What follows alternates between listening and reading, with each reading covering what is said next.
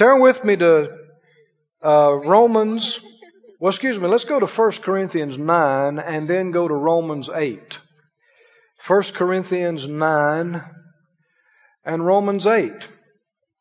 In 1 Corinthians 9 and the 27th verse, the apostle by the Spirit says, I keep under my body and bring it into subjection lest that by any means, when I had preached to others, I myself should be a castaway. I keep under my body. In other words, I keep my body under the control, under control, and eyes referring to the man on the inside. We're not a body, we're a spirit. We have a body. Are we to control our bodies? Do you have to control your body even when you grow a lot in God. Did the apostle Paul, did he know something about God? Had some revelation. Been caught up to glory. Had all kind of revelation. Wrote so much of different parts of the New Testament. And yet he still had to keep his body under, didn't he? Well, then that means you'll have to keep yours under. And if you don't keep your body under, it'll keep you under. Huh? How many's lives, you know, different people's lives? I'm not asking for testimonies or hands raised, but have you seen people or heard about people that their lives were messed up because they didn't control their body? Messed up their marriage, messed up their family, messed up their ministry because they didn't control their body. We must control our body. Now, the thing about it is when you got saved, your body didn't get born again. The inner man did. And the body is still the same, you know, as far as the structure of it, as it was before you got saved. And if you let it, it'll still do the things you would have done before you got saved. Hmm? You have to control your mind and you have to control your body, or elsewise, like Paul says here, you can wind up a castaway, you can wind up disqualified and we don't want to wind up disqualified. In Romans, the eighth chapter, Romans chapter 8. Romans, the eighth chapter, and verse 5. He says, They that are after the flesh do mind the things of the flesh, but they that are after the Spirit, the things of the Spirit. For to be carnally minded is death but to be spiritually minded is life and peace. Because the carnal mind is enmity against God. It is not subject to the law of God, neither indeed can be. So then they that are in the flesh cannot please God. Another way of saying that is those that live carnally. Those that live controlled by the flesh can't please God. Can you see a uh, connection here? What else does the Bible say about being able to please God, what you have to have? Without faith, it's impossible to please God. Is faith the product of carnality or spirituality? So, I mean, people are interested in having more faith, but the more carnally you live, the less faith you're going to have. And the more spiritual you become, the more spiritually you live, the more faith you will have. Faith is of the heart. No such thing as being strong in faith and being weak in spirit. Strong faith is from a strong spirit. Strong heart. For with the heart man believes, Romans says. So, you know, I think that's something that uh, sometimes people don't realize that, you know, that they can just yield to the flesh and yield to the flesh, but then have strong faith too. Doesn't work that way. The more you yield to the flesh, you're going to forfeit your faith. It's going to undermine your confidence. Because one of the products of yielding to the flesh is condemnation. Isn't it? When I mean, when you just keep yielding to the flesh, keep yielding to the flesh, well, you're going to feel condemned about it. And that condemnation will eat your lunch faith wise. You know what I mean by that? Condemnation is absolutely one of the worst enemies your faith has. It'll undermine your confidence. You can't be condemned and confident. The two are opposed. Keep reading. To be carnally minded is death. To be spiritually minded is life and peace. Does it make any difference whether you're carnal or spiritual? According to this, difference between life and death. You know, just take one area, the area of protection. It just, it kind of aggravates me when I hear people theorizing, philosophizing about, you know, well, it's such a great mystery. Why do bad things happen to good people?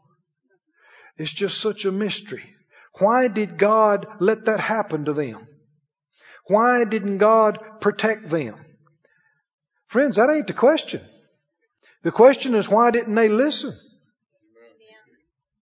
Did you hear me? And yet that just shows you how confused people are. Why don't people hear God? Don't you doubt for a minute that the Lord is interested in keeping and protecting His people. He is. And He's always looking out for us. But He's not going to make us do anything. He's not going to force us or coerce us or control us. So if we don't listen to Him and we just go right through the warning and just ignore the leading, then we're going to have trouble. We're going to get destroyed. And I am convinced that every time a tragedy occurs in a Christian's life, the Lord was trying to warn them. He was trying to protect them. He was trying to divert them and spare them, but for whatever reasons, they didn't hear or they didn't pay attention to it or they overrode it. Have you ever had something happen in your life? And when it did, you said, I knew I shouldn't have done that. Huh? You ever had that? How did you know you shouldn't have done it? What do you mean? I knew I shouldn't have done. What do you mean? You had something inside that you didn't pay attention to. And the reason is because Christians are not taught and trained to listen to their own spirit because the Holy Ghost leads you through your own human spirit. And so it's not why did God let it happen? It's why don't people listen? Why are they not hearing? And why are they not paying attention? And one of the big reasons is just simply carnality. Just carnal and dull and unaware of God. Aware of the flesh, aware of the world around, but not aware of God. And so you can actually wind up dead because uh, of not paying attention. You know, I don't know at the times. I mean, we've been flying privately for a few years now. And uh, I don't know at the times the Lord has protected us and just, and we could have easily overridden it. I think I told you a while back about uh, we were up in the Northeast about two or three years ago, and this one particular airplane we were flying, the nose gear, you have to put a pin in it uh, to take off and operate, and you have to pull that pin out and put it horizontally to tow it. If that pin is not in, you can't steer it. And that can be a problem when you're doing 120 miles an hour down the runway and you can't steer. That's how you wind up getting hurt. And uh, I came out of a place, and uh, the crew had told me they had checked it. The line people told me they had checked it. And I was flying that day, and I got in and sat down in the seat, and it just came up in my heart about that pin. Something about that pin. I don't mean I heard a voice. I don't mean I saw anything. Just something is, I could have easily overridden it. But it kept coming up about that pen. So I asked them, uh, did y'all check the pen? Oh yeah, yeah. Line people, did y'all check the pen? Yeah, we checked the pen. I got two or three people said they checked the pen. And so I'm sitting, the door is closed. I got my seatbelt on. I'm ready to start the engines and something comes up about a pen. Well, I've been doing this long enough to know. One way I learned this is by ignoring some of these things and then having to go, I knew that. I knew I should, I should have checked that. Got out. I said, and so they looked at me funny because, you know, everybody's waiting on me, even holding up traffic. I said, I don't care. Just stop. Undid my belt, got out, opened the door, got out, walked around, put my eyes on it, and guess what? The pen was not right. Well, the Holy Ghost knows. Amen. Another time, I'll tell off on myself, I didn't listen. And the Lord spared me. We were in West Virginia stopping and getting fuel. And it was cold, really cold. When it's cold, nobody wants to mess around outside any longer than they have to.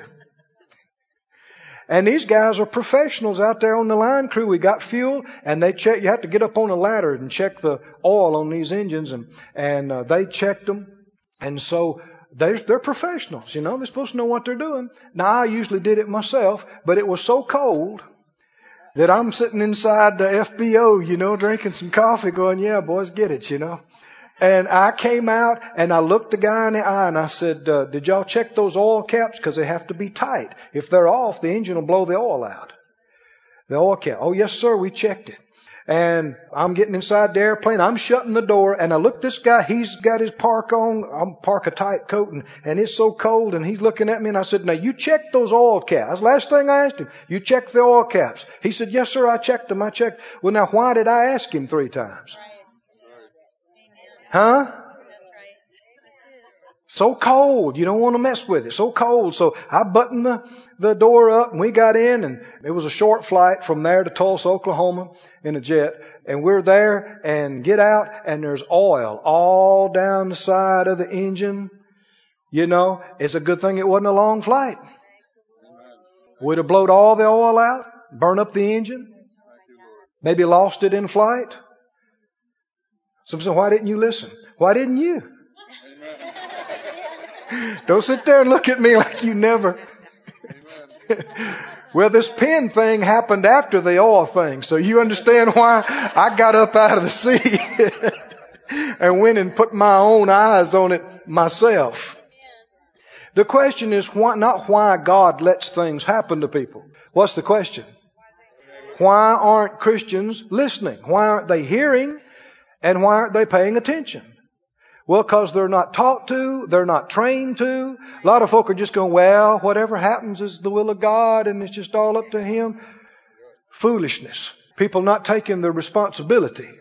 The scripture says in Ephesians, don't be unwise, but understanding what the will of the Lord is. We have a biblical responsibility to find out what's the will of God from the Bible, from Him, and to observe it and to do it. Can you say amen?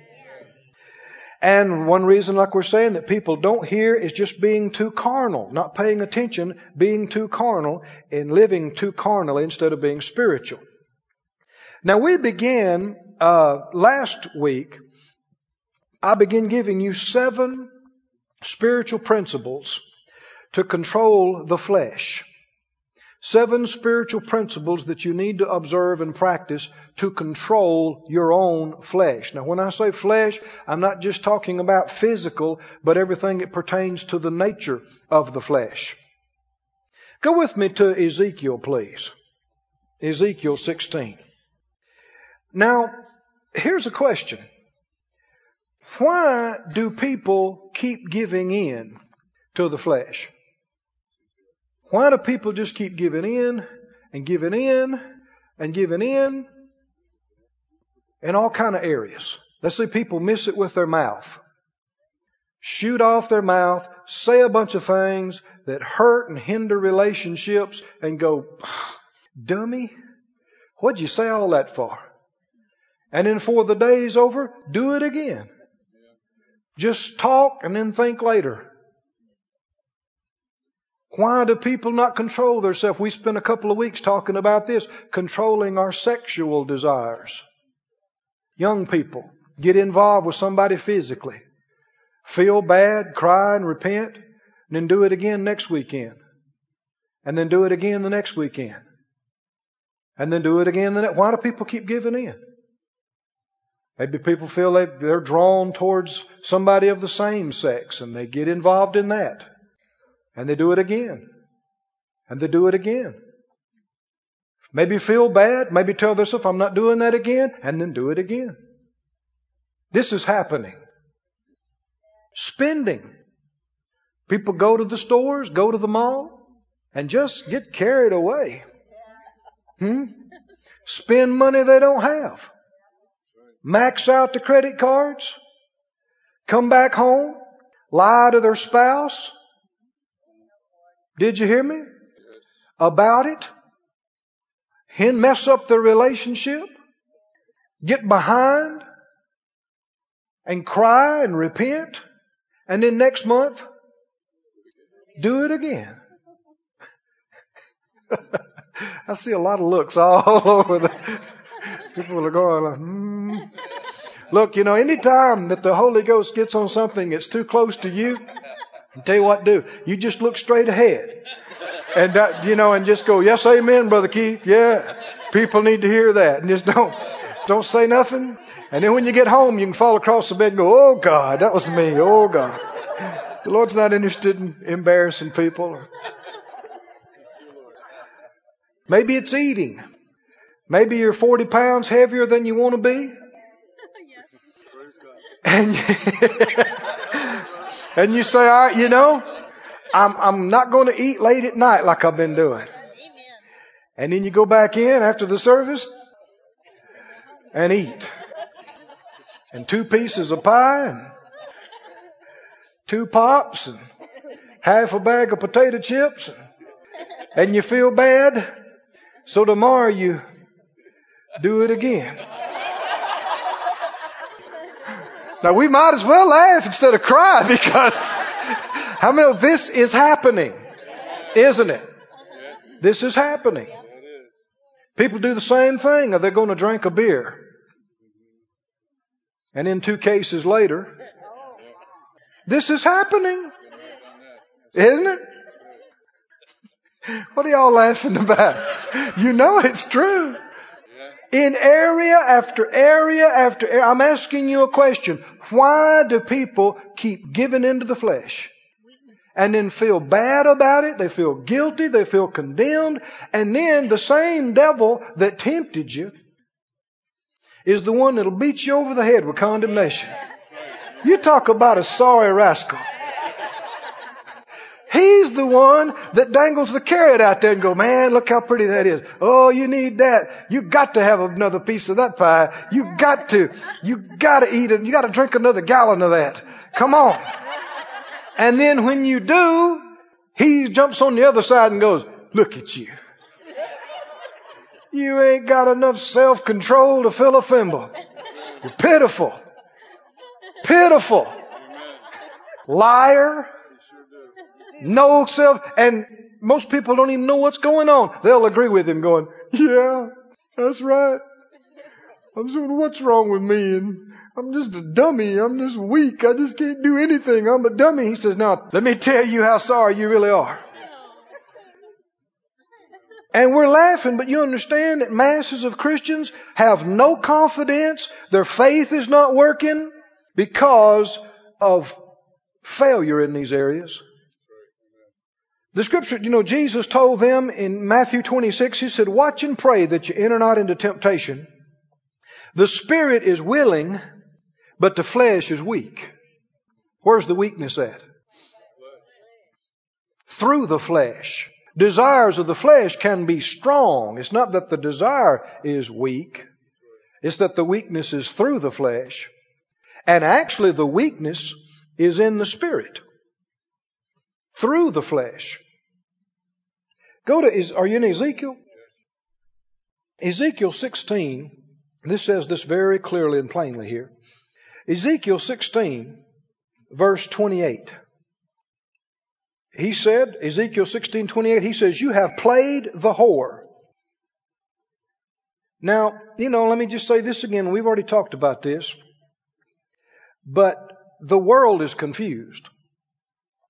And we have to come back and let the Word be our standard. You know, teenagers, college age young people are ridiculed if they're virgins. Do you know that? By their peers, it's like something's wrong with you. You're not good looking enough to get somebody. And people are, it's looked upon as an inability.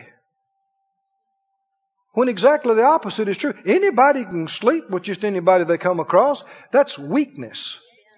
It takes strength to control yourself. Doesn't it? That's what's honorable. That's what 1 Thessalonians 4 says that we are to possess our vessels in sanctification and honor. And so somebody that just, a woman that sleeps with every man she can find, in the Bible is called a whore. A man that sleeps with every woman he can is called a whoremonger. And yet people today call it being free. experimenting, sowing your wild oats, and even brag about their exploits. It's ignorance and confusion and perversion. And what it is, is weakness. It's being a weak individual that you keep jumping in bed with everybody. It's weak. Are you there in verse 28? You've played the whore with the Assyrians because you were unsatiable. Yea, you've played the harlot with them and yet could not be satisfied. You have moreover multiplied your fornication in the land of Canaan unto Chaldea, and yet you were not satisfied therewith. And let's just stop right there. Can you satisfy the lust of the flesh? The more you yield to it, the more you feed it, the more it'll grow. And what would seem to satisfy you today won't satisfy you tomorrow. It'll take twice as much. It'll take something different. It'll take something wilder. It'll take something more bizarre, something more perverted. So what's the wise thing to do? Don't start down that path. Control this body. Amen. There's two letter words you got to learn to use on your flesh. N-O. No. Hmm? You got to be honest about this. Now, your flesh has desires, and something will cross your eyes, and your eyes will go, hmm, I want to look at that. I'm talking about your eyes. What's the word? Somebody tell me, help me out. What's the word? No, you don't need to look at that. Something will cross your mind. I want to think about that. What do you say? No, you don't need to think about that. And sometimes you have to say no a hundred times in the morning. Huh? Your flesh will say, I want that. And you say, no, you don't need that. And that's not right. You're not going to have that.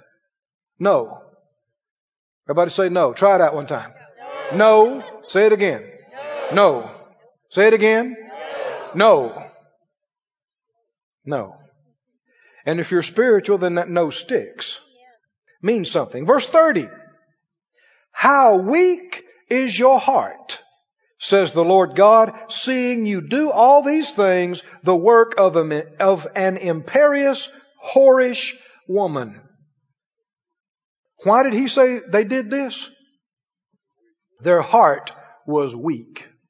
Weak. Weakness of heart. And, you know, we've been talking about these things, but I want you to understand there is no condemnation from us, from me. If you've had 12 affairs,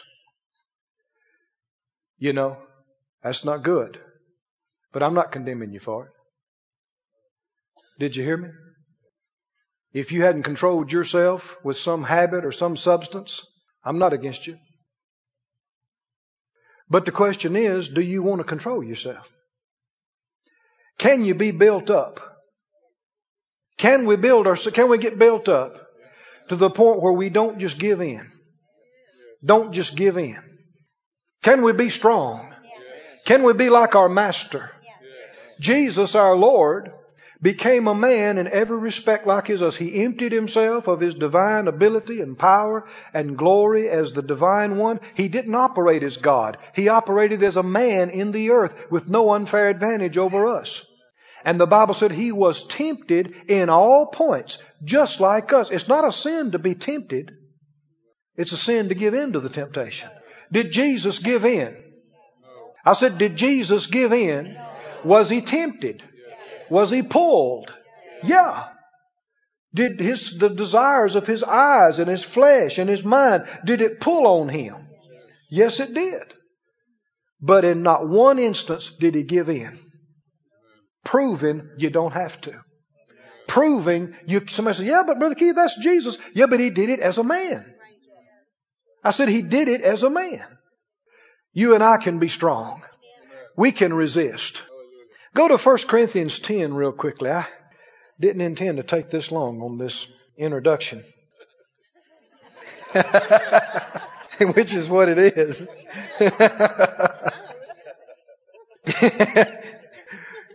First Corinthians 10, 13. Are you there? First Corinthians 10, 13. There has no temptation taken you but such as is common to man. Are there any bizarre weird things happening to you temptation wise that nobody else has experienced? People will try to tell you, oh man, you just don't know what I'm going through. Other people have gone through the same thing. Hmm? It's a fact. God is faithful. He will not suffer or allow you to be tempted above that you're able, but will with the temptation also make a way to escape that you may be able to bear it.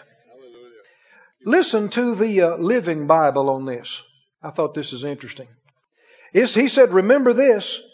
The wrong desires that come into your life aren't anything new and different.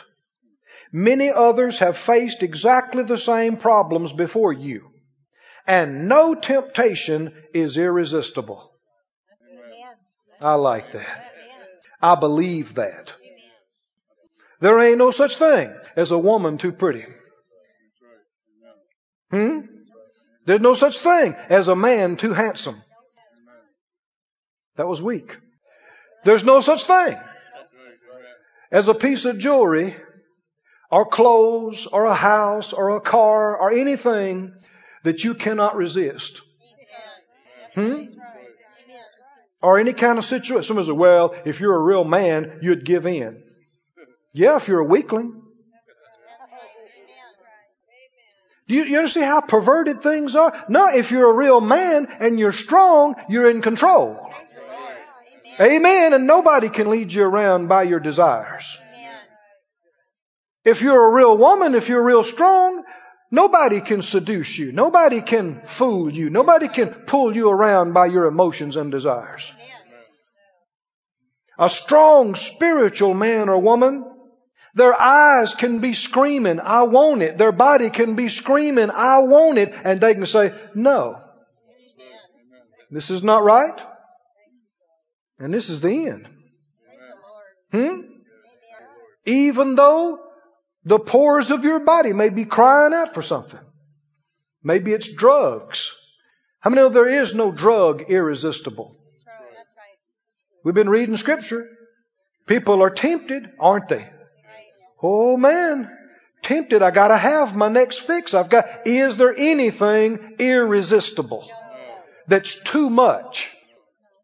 But people will try to tell you that it is. I say, well, you just don't know. No, I don't. Thank God I've never been addicted to heroin. Thank God. But I know people that have and have been clean for 20 years. Hmm? People say, yeah, but you just don't understand. You hadn't had three children. You can't get the weight off. I know women who have. Did you hear me? You don't understand. You can't control, you know, the spending. Oh yeah. I know people that have been, you know, everybody encouraged them, said, you got to take bankruptcy. There ain't no way out. And they said, I'm not. I'm paying my debts. Hmm? I've seen people lost everything they had. And in five years' time had new cars again paid for. And all the debts paid off. Hallelujah. Is anything too hard for the Lord? No, what it is, people quit. They give up. They give in. Why? Because they're weak. I'm not talking to weak people tonight, am I? A strong man of God, a strong woman of God will be under the barrel, entangled in the ropes, nose bleeding, eyes swelled shut, lip poked out, and they'll look up through their blood and tears and go, I'm winning. I'm winning. That's right. You take a man or woman like that that won't give in, that won't quit, that won't give up, it is written, He will always cause you to triumph. Every time. It's the people who quit, people who give in. The Lord said this to me this week. I, have known this, but He said this to me again specifically this week. I don't mean I heard an audible voice, but inside me, He said, unbelief makes excuses. It's a fact, isn't it? Why we can't have this. Hmm? I had people tell me why I couldn't do this in ministry. They told me why I couldn't have an airplane the size of ministry I was. That was three airplanes ago. People tell people tell me you can't start off a church with a 2,000 seat auditorium from zero. Why can't you? Huh? few empty chairs don't bother me. Hmm? And what if we'd have got an auditorium that sat 500? We'd be out of it now. Had to be looking for somewhere else. You know, Brother Oral Roberts said this. He said, People will always tell you it can't be done. They've told him all his life. They told him you can't have big tent meetings like that. You can't have miracles. You can't have TV broadcasts like that. You can't build a university like that. It's sitting there. I said, He's sitting there. Glory to God. Can you overcome? Can you pay off your bills? Can you control yourself? Can you control your body? Your desires? Yes, you can. I said, Yes, you can. Can you control that mouth of yours? Somebody say yes. Glory to God. Can you take some more? Find uh, these two scriptures, please Philippians 4 and Mark 9.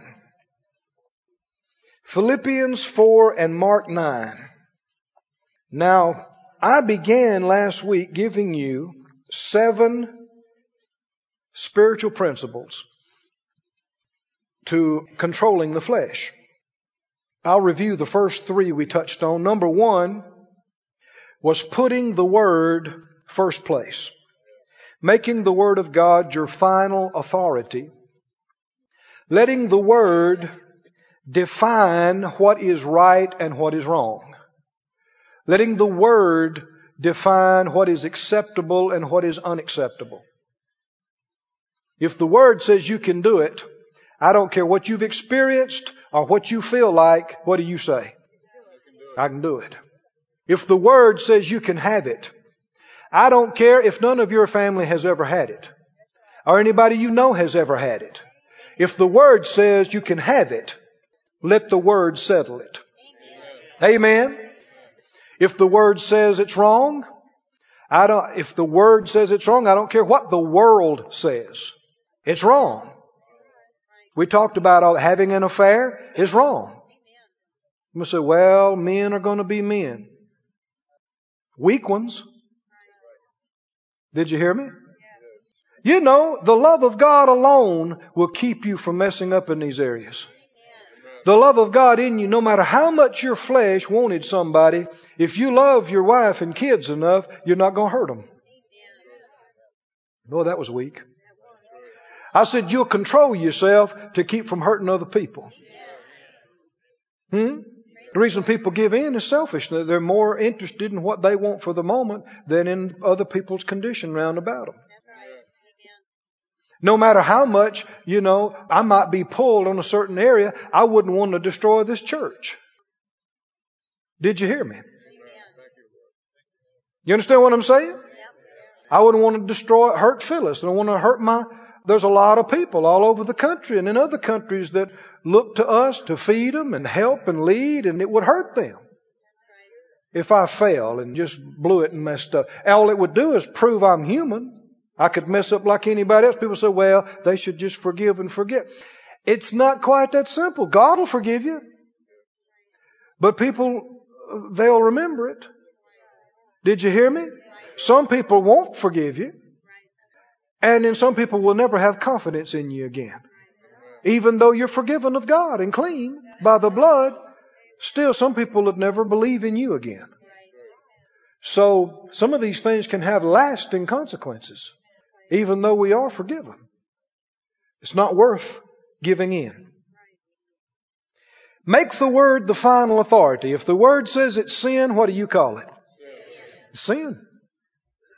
Secondly and thirdly, these two go together, and they're two different things. Honesty and humility. You got to be honest with yourself, and you got to humble yourself and admit the truth. Now, I talked a good bit about just keeping the physical body under. And the reason I'm doing that is because the principles are exactly the same in every area physically. Appetites and desires operate very much the same you know, I said to you, you know, I'm a few pounds overweight. That's for me to say, not you. And it's not for me to say about you. I don't know what size you like the best. I don't know what size your spouse likes you to be the best. It's not for me to tell you how many pounds to weigh or what size to be. But I am telling you that we are to be able to control ourselves. And if we're not happy with the size we are, why don't we have the size we want? Why can't we have the size we want? I got about 20 extra pounds that uh, I'm going to get rid of. Uh, but I'm not confused about why they're there. Whether it's 20 or 200. I'm glad it's not 200. But the principle's the same. And don't you ever look at somebody that's really heavy and say, well, dear God, how'd they get that heavy? How'd you keep those extra 10 pounds for 20 years? Huh? Principle's exactly the same.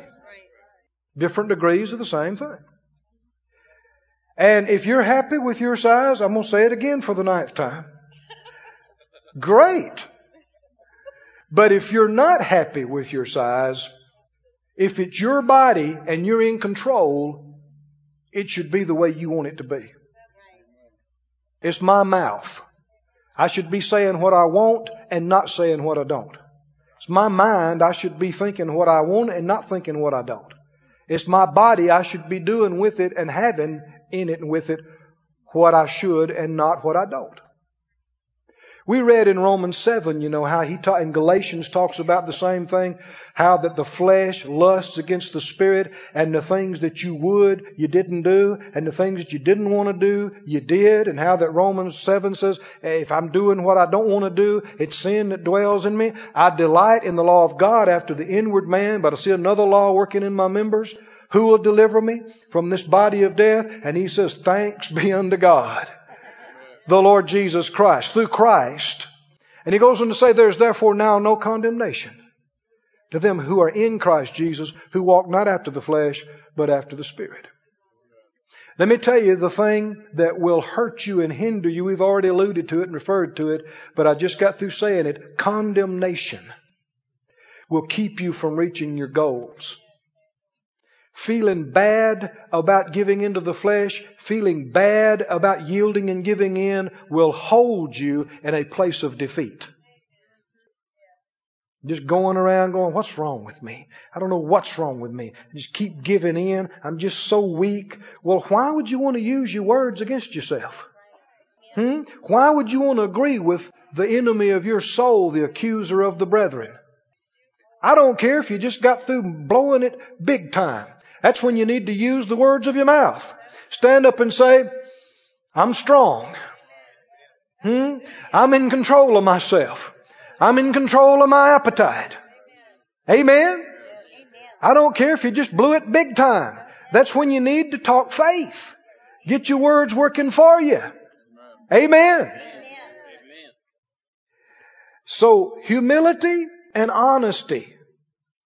These 20 pounds that I've carried around, for several years now. I know exactly why they're there. Too many candy bars. Not enough exercise. Too many late night things. Now I could make excuses, but that's how you keep it. That's how you stay right where you, where you are. I've had preachers tell me. I mean, one preacher told me he was a good bit heavy. And he said, I'm carrying this weight for the gospel's sake. Now you laugh, but he was dead serious. He was dead serious because he was saying, you know, the lifestyle I have to live on the road, I don't have a choice. And I don't want to be this heavy. He was serious, I'm telling you.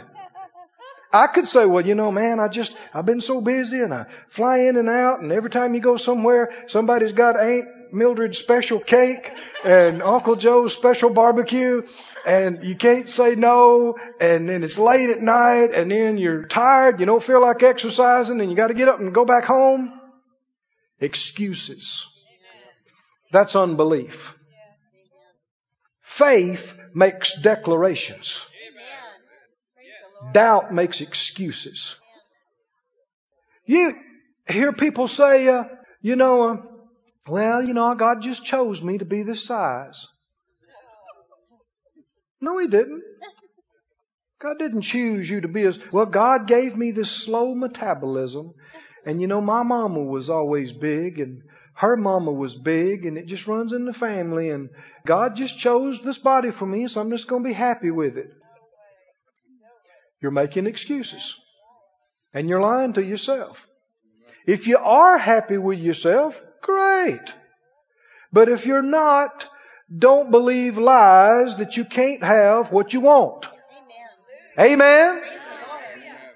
Everybody say humility. humility. Honesty. Honesty. Watch out for phrases like big boned. well, I'm just, I'm just big boned.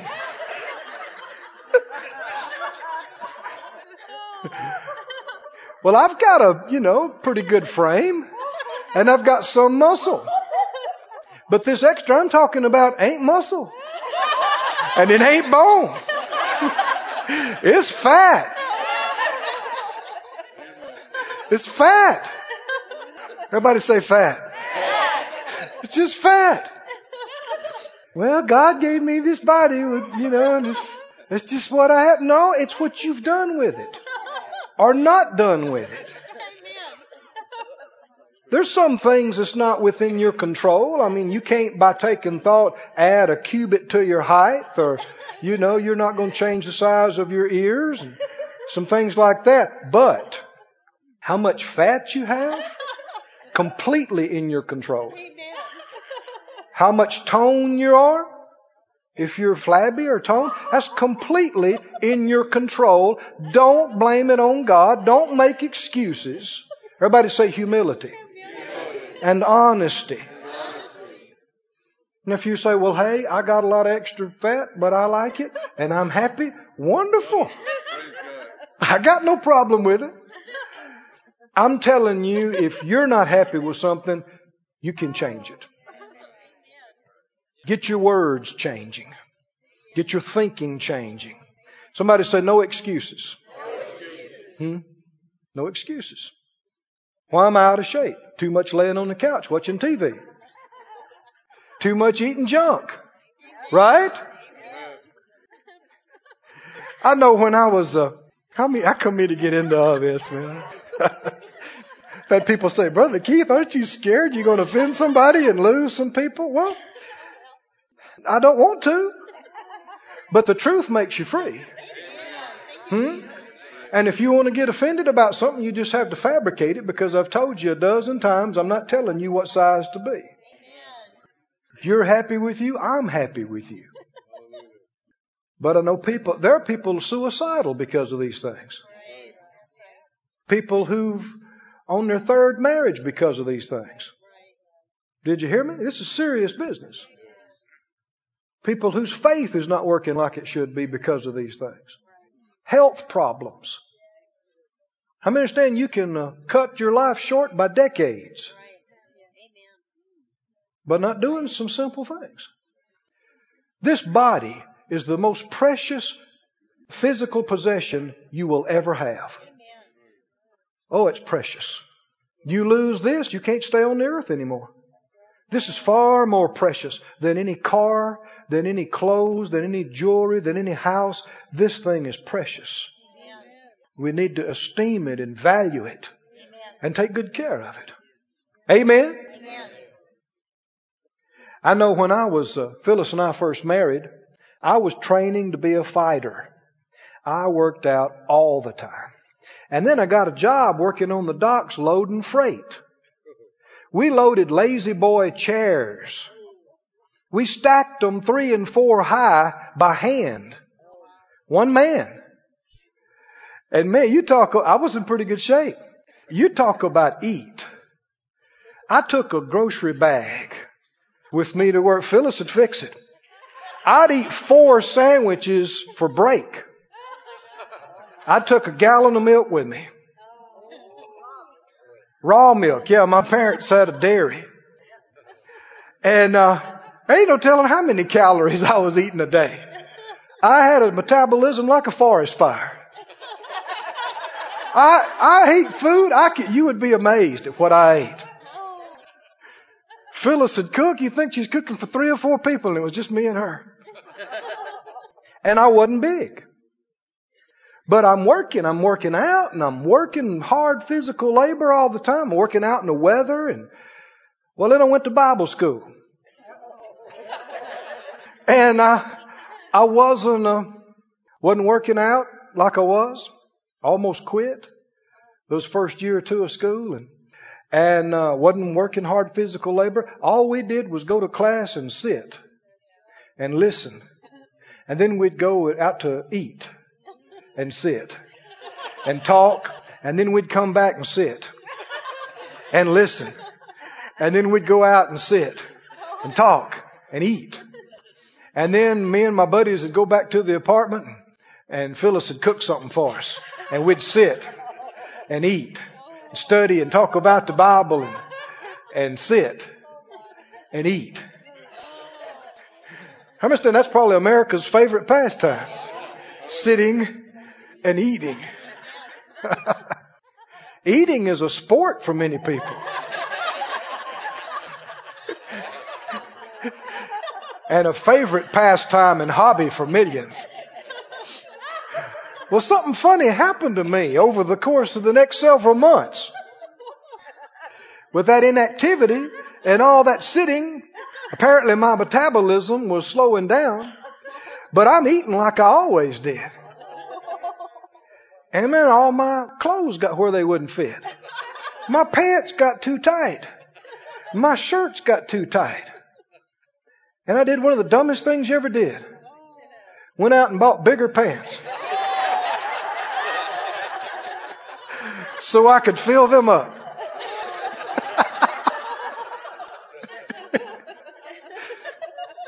Finally realized it was time for me to adjust my eating. Because I'm not active like I used to be.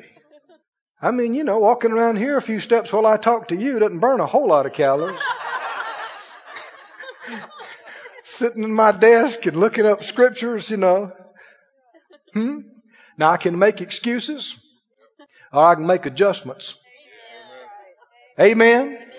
Have you found your scripture? Philippians 4 and Mark 9. You remember that? This is the truth. This is the Bible. This is right. This is our final authority. This is our standard we judge everything by. And this is what we demand that everything in our life conform to. Amen? Where are you? Philippians 4 and verse 13. Philippians 4:13. Are you there? Philippians 4:13. I can do all things except lose this weight. Huh? I can do all things except control my stupid mouth. Hmm? I can do all things except control my eyes. What? I can do all things except control my spending. I don't know what's wrong with me. I just get carried away. Hmm? How many understand people need to quit saying that? I've had people look at me, good people, but just look at me in tears. Ministers look at me in tears. Brother Keith, I don't know what's wrong with me. I just, I just keep giving in. I just keep giving in. Well, first of all, quit saying that. Believe in the power of your words. Amen. I don't care if you just gave in five minutes ago. Let's put our words on this thing. And what does the Bible say? The Bible didn't say you can't help it. What the Bible say? I can do all things, not just on my own, but through Christ, through the anointed one who strengthens me. He enables me. If I feel weak, I'm strong in Him. He adds to me His strength. His grace is sufficient. His anointing is more than enough. Amen. I can look those drugs in the eye and say, no, I'm not doing it again. I don't have to give in. I can tell that woman, I can tell that man, no, I'm not doing it. I'm not going to bed with you. No. Not again. Hmm? I can walk out of the store and not spend it. You know, you need to practice it. You need to demonstrate to yourself that you, the man on the inside, is in control. There's frequently that I'll see something and I want it real bad, even if I'm thinking it's all right for me to get it. A lot of times I'll just make myself walk away. I can get it tomorrow if I want to. Hmm? But demonstrate control. Get, just do things like this all through your life. You reach for the cookie, and ain't nothing wrong with eating a cookie once in a while, but once in a while go, no, mm-mm. And go the rest of the week and don't eat it. Hmm? Or get a candy bar. Take a bite off it. Close it back up. Put it up. Save it for next week. Demonstrate you're in control. The man on the inside is in control. And don't ever, ever, ever, ever say, I can't. The Bible does not say I can't. What does the Bible say? I'm reading scripture now. Tell me, this is our final authority. I can do all things through Christ who strengthens me. If I want to lose this weight, I can lose this weight. If I want to gain some weight, I can gain some. Amen? I want to sleep less. I want to get up earlier. I want to change my schedule. I can do anything I need to do and want to do through the greater one inside me. The strength that's inside me. Amen. And without turning there, you remember Mark 9, 23, what did he say? All things are possible to him that believes. Is it possible for you to have what you want physically? It's just ridiculous for us to go through life feeling insecure because of a few extra pounds of fat. Not enjoying the way our clothes fit. Steering wheel rubbing our belly. you might want to get in one of those little bitty sports cars sometime. Might want to fly a Learjet. It's a small cockpit up there. I said, Well, I like the steering wheel rubbing my belly. Oh, great, good. I'm all for you. If that's what you like. But don't lie to yourself. Say, I can have what I want. It's my body. I'm in control. Amen. If you want something toned up, tone it up. If you want it trimmed up, trim it up.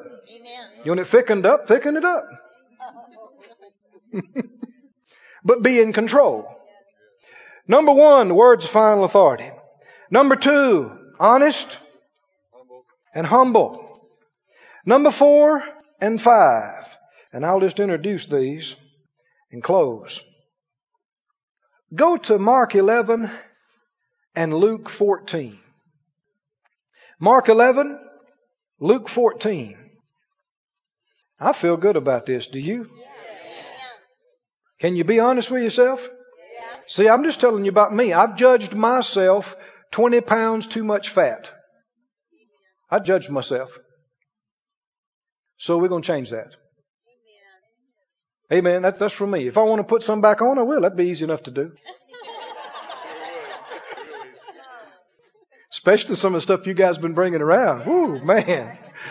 Thank you. some of it's really good stuff. And I'm not saying I'm never going to eat sugar again. That'd be a lie. I like a good piece of cake and pie once in a while. But, you know, you need to be honest with yourself about whether you can afford it or not. Thank you for those three amens. God, sometimes you just have to admit to yourself, I can't afford this. I got too much extra. And your body said, I want some. Say, well, eat some off of this stomach right here where you stored it last time. I'm hungry. I'm like, well, eat some off this thigh right here.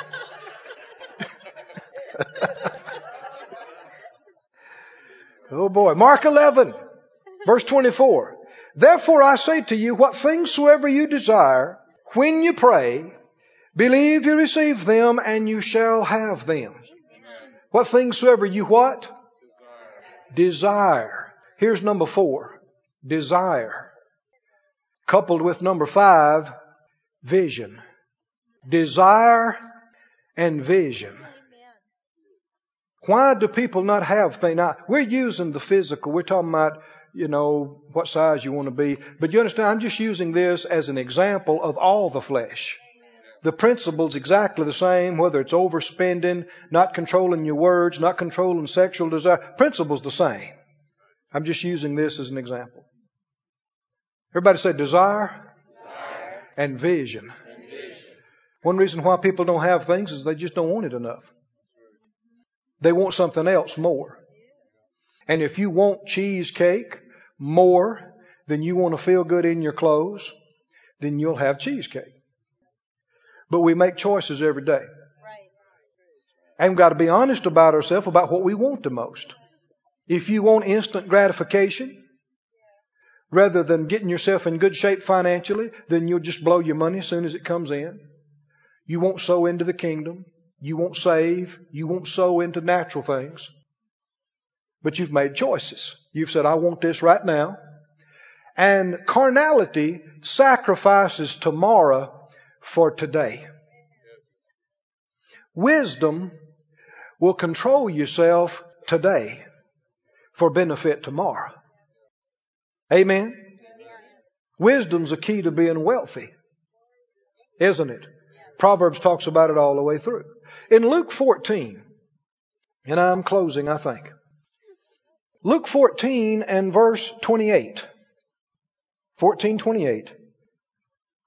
He says, For which of you, intending to build a tower, sits not down first and counts the cost, whether he have sufficient to finish it.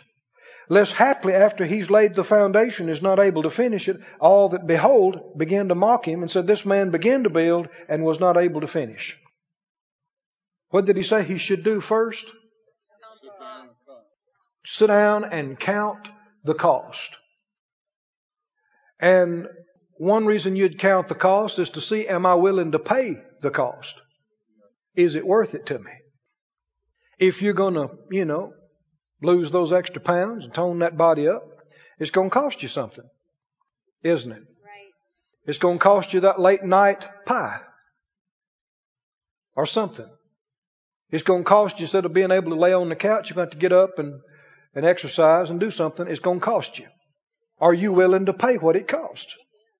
Or is it just not worth it to you?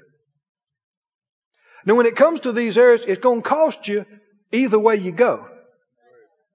If you just let yourself go, it's going to cost you in your confidence. It's going to cost you in how you feel. It's going to cost you in your health. Or it's going to cost me if I take control of it. If I control my spending, it's going to cost me. I'm not going to get what I want right now. It's going to cost me. That, you do that every time you sow seed into the kingdom. You can spend that on yourself, or you can give it. It's going to cost you. Oh, but when you sow to the flesh, you're going to of the flesh reap destruction. Right. But when you sow to the Spirit, Amen. Don't get weary in well doing because in due season you will reap. Everybody say, count the cost. I want you to, over the course of the next week, and uh, even over Christmas, you know, I mean, this is kind of a rough time to start being too rough on your flesh. I talked to Mama last night in Mississippi. She's been cooking all week. So I'm going to focus mostly after the first of the year. Hallelujah. On my vision. Somebody said New Year's resolution? No. No. Mm-mm. Lifestyle. Diet? No, no. Life. Way of life. Way of life. Depriving yourself from now? No. Uh-uh. Just being in control. Getting what I want and having what I want. Amen. Amen. Physically, mentally, financially. Do we have to stay in debt all our lives? No. It's not a sin to be in debt, but don't just be satisfied to stay there and just pay interest the rest of your life. Let's believe God. Let's put our words. Let's sow our seed. Let's get to the place where we can loan, not have to borrow. Can God get us there? All things are possible to him that believes. Every area of life, it works the same way. But you need to get a vision. You got to be able to see yourself where you want to be before you see yourself that way in the checkbook or in the mirror. Hmm? I know Phyllis and I worked on this. We saw ourselves writing thousand dollar checks to put in the offering when we didn't have an extra hundred dollars. But I could see, sometimes I'd close my eyes and see me. One zero zero zero decimal point. Keith Moore. Hmm? I'm not talking about so called faith check and the money wasn't there. Don't do that. I mean, the money's there. Well, guess what? We've been doing that for some time now. Glory to God. That does no good if you can't see you doing it though. Not enough that you see somebody else, well, yeah, they could do that, you know. No, can you see you doing it? Everybody say vision. vision. Desire, Desire, and vision. Can you see you doing it? Hmm? Can you see your button in your jeans? I'm talking about that smaller size that you like. Huh? Can you see you turning in the mirror going, whoo? Yeah, that's what I'm talking about. Huh? Can you see you having something in an area? Everybody say desire, desire. and vision. vision. See, what's it going to take to get that? Count the cost. Look at it. Ask you, am I willing to give this up for a little while? Am I willing to cut back on this? Am I willing to start doing this? Am I willing? What's it going to cost me? Am I willing to pay that? And you don't just jump into something. Don't make a bunch of rash so-called New Year's resolutions. Sit down and look at this thing. Make yourself, what's it going to cost me? Desire. Do I want it enough to pay that? And then when you say, yeah, I want this. I want this enough to pay it, I'll pay it. Hmm? And this is not just one area. This is going to, putting your flesh under in one area will help you in a whole bunch of other areas. I'm working up to something the Holy Ghost is. We'll also get to the place where we're hungry for the things of God. Where we want certain things enough. Amen. That we'll pray, we'll seek God, we'll believe God, we'll give, we'll work, we'll do. Those that hunger and thirst after it they'll be filled. They'll get it. Can you say amen? Stand up on your feet, everybody. Glory to God. Somebody praise the Lord. Thank Him that you are not a helpless victim. You're not a helpless pawn. Oh, thank you, Lord. We have power. We have victory. We can do all things through the anointed one who's in us and on us and strengthens us. Thank you, Lord. Thank you, Lord. We can be prosperous. We can be blessed. We can have extra. We can walk wisely. We can be in control of our mouth and our mind and our eyes and our desires and our appetites. We don't have to give in. There is no irresistible temptation. Thank you for your grace. Thank you for your anointing. Thank you. Thank you.